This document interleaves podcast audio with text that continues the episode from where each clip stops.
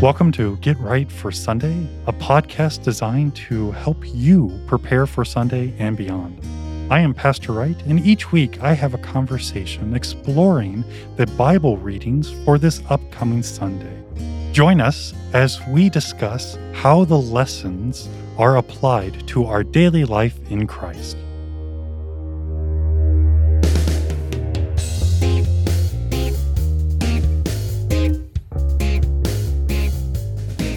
Welcome to Get Right for Sunday. This is the second episode of Get Right for Sunday Kids, and I have yet another special guest. She is a eighth grade catechumen. Alexa, say hi. Hi. Alexa, what's your favorite color? Pink, I Pink. guess. You I don't guess- really okay. know. How can how can you guess that it's pink? I mean, what, why, why pink first of all? I don't know. I used to wear pink when I was a little kid. So you just like time. it now? Yeah. So you your your parents, I'm guessing your mother, dressed you in pink, and now it's ingrained into you that now that's your favorite color. Yeah. So you're going Sure. to you're you're to blame your mother for your favorite color being pink. Yeah, I guess. I don't know. She's not always the one who bought me my clothes, though. So so so you want to blame your father? wasn't my dad either. he would have bought me Bears clothes. Well, okay. So we're going to look at uh, the readings, more particular the gospel lesson for this coming Sunday. And it comes to us from St. Matthew. It's the continuation of Jesus' Sermon on the Mount. So we heard last week that he goes up onto the mountain, and of course, people are always following him, and his disciples are around him. And I, I love the text. It says, He sat down and opened his mouth and taught them, saying, Blessed are, and he goes on to tell how people are blessed. But now we have the other part of this, and he changes his tone a little bit and he says, You are the salt of the earth. But if salt has lost its taste, how shall its saltiness be restored? It is no longer good for anything except to be thrown out and trampled under people's feet. Alexa, what's your favorite food? Ice cream? Do you put salt on ice cream? Ew, no. Okay. So, do you like salt? It depends on what it's on. Okay, so what would you put salt on? Pretzels? Pretzels. I did not see that coming. I, I was all prepared for like French fries or something incredibly obvious. Pretzels. I was because I think of like you know the bag of pretzels. You know, so Yeah, they have salt on them. they do. But do you add salt to it? Like the ones you put in the microwave at the concession stand. Okay, so why do you put salt on? Why do you put extra salt on the pretzels that you get at the concession stand To make it salty? to make it salty? Okay, do you like the taste of salt? Sometimes, depending on how much salt's on there. Okay, so you you would agree that salt adds to the flavor of whatever you're going to eat appropriately, because as you said, it would be awful to put salt on your ice cream, right? Yeah. Okay, I just want to make sure it's still gross. So you're doing this to add to the flavor. Do you know why else you would uh, put salt on food? We, we don't do this uh, as much anymore, but do you know why you we used to put salt on food? A lot of salt. Didn't it like keep it so it didn't get all gross and moldy? Yeah, uh, to, to preserve it. So, okay. So Jesus says, Alexa, you are the salt of the earth. So, what does that mean? Oh, Jesus just called you out. What do you think he's talking about? Think about pretzels. Why pretzels? Why did you jump to pretzels? I don't know. That's the first thing I think of when you say salt. Okay, are you hungry? Yeah, kind of. Okay. Okay, so Jesus says, You, Alexa, are the salt of the earth. And he's talking about all Christians. Why would he use that analogy? Because you can have a lot of salt on something and like the earth has a lot of people on it, so he could like be referring to the salt as like the people on the earth. Ooh, I like that. Okay, so you're going to go with, with multitude. You're going to go with a lot of people. So, with that, let's push this a little bit further. I like the idea that now, because uh, the Old Testament prophets, Jesus, uh, even Moses uh, talks about the multitude of believers in heaven. Uh, Abraham is told to look to the stars and count the stars if he can. That will be how numerous his offspring are. And so I like that idea that that salt being abundant. So, okay, but then we got this this issue. But if salt has lost its taste, what is it good for? If salt is not salty, what is it? It could mean like if we don't believe in God, you lose all the saltiness, Ooh, and that like means you don't believe in God, so you, all the saltiness is gone, and you can't be resp- restored until you believe in God again. Well, I like that. Okay, so do you know what salt is if it's not salty? It's just not salt. It is exactly. It's not salt. It's it's a rock. Um, I, and it's good for nothing. It does nothing. And, and I liked how you equated that to the idea that we have the life of Christ, uh, believing in Jesus. And if we don't have that, what do we have? Well, we don't have life, we don't have promise. And we can only, and this was really uh, insightful of you, only when we are restored in Christ do we have our saltiness, do we have the gift of the what Jesus is giving to us. Okay. So Jesus continues. He changes the simile metaphor analogy. You are the light of the world. A city set on a hill cannot be hidden, nor do people light a lamp and put it under a basket, but on a stand. And it gives light to all in the house. In the same way, let your light shine before others, so that they may see your good works and give glory to your Father who is in heaven. Alexa, I'm thinking of a song. Isn't there a song that does something like this? Do you want to sing for everybody? No. Come on, you, you you don't want to you don't want this to be your musical debut and sing uh, what I don't remember the name of the song now that I built it up. Uh, my little uh, my little light, I'll let it shine. Don't look at me like that. You know what I'm talking about. This little gospel light of mine. Yeah, there we go. One? See, I even messed it up. Yeah. See, you know it. Sing it for everybody. Come on, sing. Nope. Not, not even a little bit? No. Can you hum it? Yeah. How do you hum it? I don't know. Okay, so the point of the song is uh, connected to what Jesus is saying. So if you have a light, and okay, so if we were in a dark room and I had a flashlight, a candle, or whatever, and I covered it, what good is the light? Nothing, because you can't see. Okay, so when Jesus calls you, Alexa, and all other Christians, the light of the world, what, what do you think he means?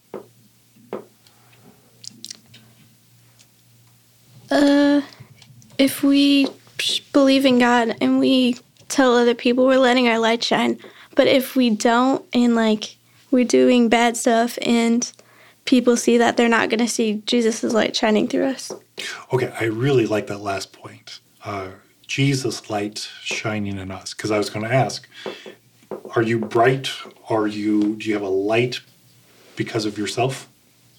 No. No. And it's Jesus light. So I really like that. And it's really hard because when it says uh, doing good works, I like to do good works. I like to count how many old ladies I help across the street. I have a running list because I like to tell people how many old ladies I've helped walk across the street. Do you know why I like to tell people how many old ladies I walked across the street? Because it shows that you're doing good stuff. Exactly. It shows how great and good I am that I stop all my work to go help old ladies cross the street. Why specifically old ladies? Because I think old guys can walk across the street by themselves. Well, it is to make me look good. It's, you know, because you got to. So, listeners, if you could see me, I, I, I, just sat straight up and, you know, my, my chin is pointed up a little bit because, and you got to puff up your chest a little bit because this is good work. This is all about me. But you, Alexa, pointed out very quickly that it's not our light. So if it's not our light, it's not our good works, whose light is it? Whose good works is it? Jesus. Okay, so that's a great Sunday school answer. Do a little bit more. Jesus, what? What is Jesus doing? Jesus is. It's Jesus' word through the Bible that's telling us what we're supposed to do. Ooh. And it's the Holy Spirit that's working through us to oh, help us learn that. I love that. Okay, so now you actually jumped into Epiphany. We have the revelation. Uh, we have God, the Holy Ghost, revealing Jesus to us and Jesus working in us. That, that That's wonderful. Okay, so now Jesus changes everything. And he makes this big, big point. Do not think that I have come to abolish the law uh, or the prophets. I have not come to abolish them, but to fulfill them. Okay, so let's just do the Ten Commandments. Let's just sum up all of God's law in the Ten Commandments. Did Jesus take away the Ten Commandments? No. Okay, so what did Jesus do? He followed them. He followed them. Why did he follow them? Because he's perfect. And so he was he was bored and didn't have anything else to do and said, "Hey, this looks fun. I'm perfect. I'll come and do them." No, if he didn't follow all the rules, he couldn't die for us, and then we wouldn't be saved, and then we couldn't go to heaven. That is brilliant. And I mean that sincerely, uh, because that is at the heart of all that Jesus does for us. And just as he said, and just as you said, uh, he didn't come to take the law away. He came to do it. And why did he do it? What, what did you say? So he could what for us? He could die for us. He could die for us. Why does Jesus have to die for us? Because that's the only way he can pay for our sins. Absolutely. So the, the spilling of holy, innocent blood, he is the sacrifice, and he does this to accomplish everything. And this is really important. So I'm sitting here at a table with Alexa. Uh, I'm pastor. I, I'm catech. I'm the catechist. You're the catechumen. And so Jesus goes on, if I lax the law or tell you, oh, you know, the let, us do the fourth commandment. Do you remember what the fourth commandment is?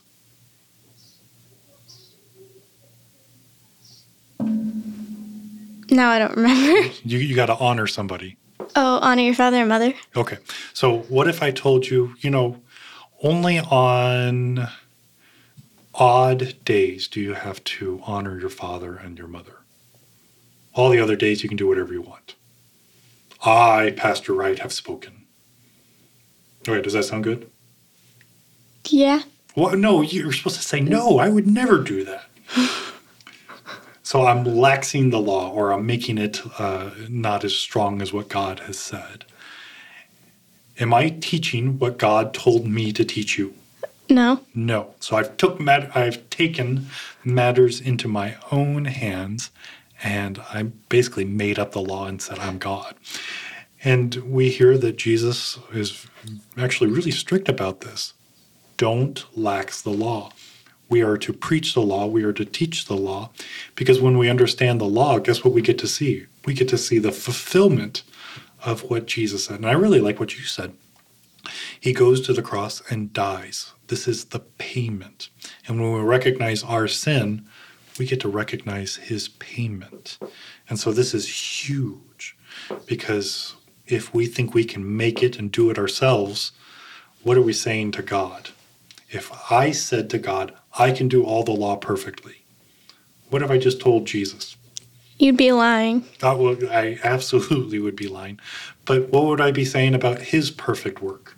You'd be saying that you didn't need him and that even though he died for you and he's went through all that stuff just to save you. You didn't need him, and that you you can do it by yourself. you hit the nail on the head. And this is why, and I loved what you said earlier the Holy Spirit reveals this to us. We get to trust in what Jesus has fulfilled. And this is all the gift of what the Father delivers to us. So amazing stuff. Okay, so I, I got a question for you, Alexa. This is the uh, part of the Sermon on the Mount. What do you think of Jesus preaching? Do, do, do you like it? Do do you think it's riveting?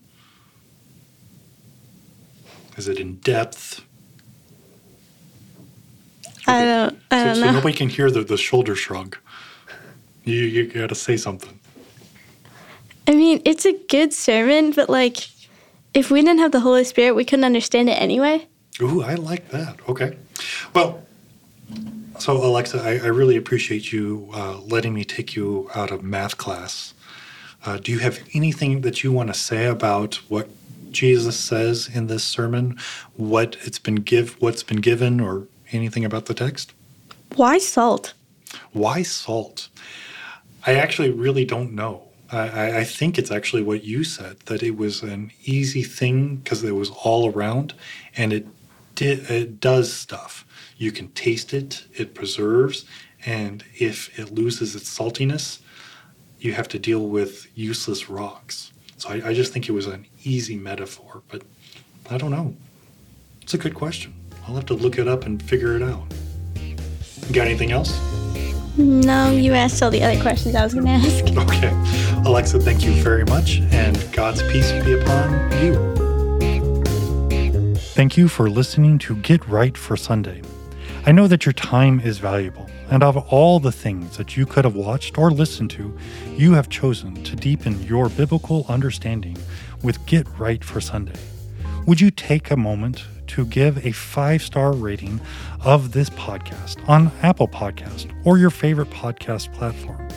This actually helps others to be able to find Get Right for Sunday. Again, thank you for your time, your prayers, and support.